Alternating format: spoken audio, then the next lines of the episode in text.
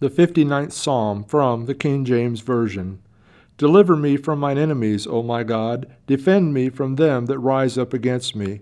Deliver me from the workers of iniquity, and save me from bloody men. For lo, they lie in wait for my soul. The mighty are gathered against me. Not for my transgression, nor for my sin, O Lord. They run and prepare themselves without my fault. Awake to help me, and behold, Thou therefore, O Lord God of hosts, the God of Israel, awake to visit all the heathen. Be not merciful to any wicked transgressors. They return at evening, they make a noise like a dog, and go around about the city.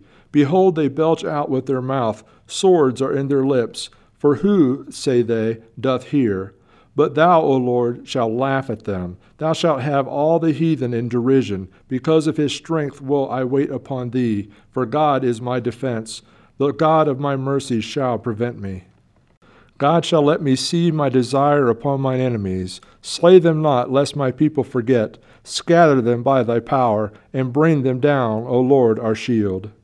For the sin of their mouth and the words of their lips, let them even be taken in their pride, and for cursing and lying which they speak.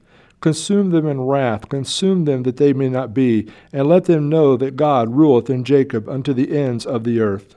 And at evening let them return, and let them make a noise like a dog, and go around about the city. Let them wander up and down for meat, and grudge if they be not satisfied. But I will sing of thy power, yea, I will sing aloud of thy mercy in the morning. For thou hast been my defense and refuge in the day of my trouble.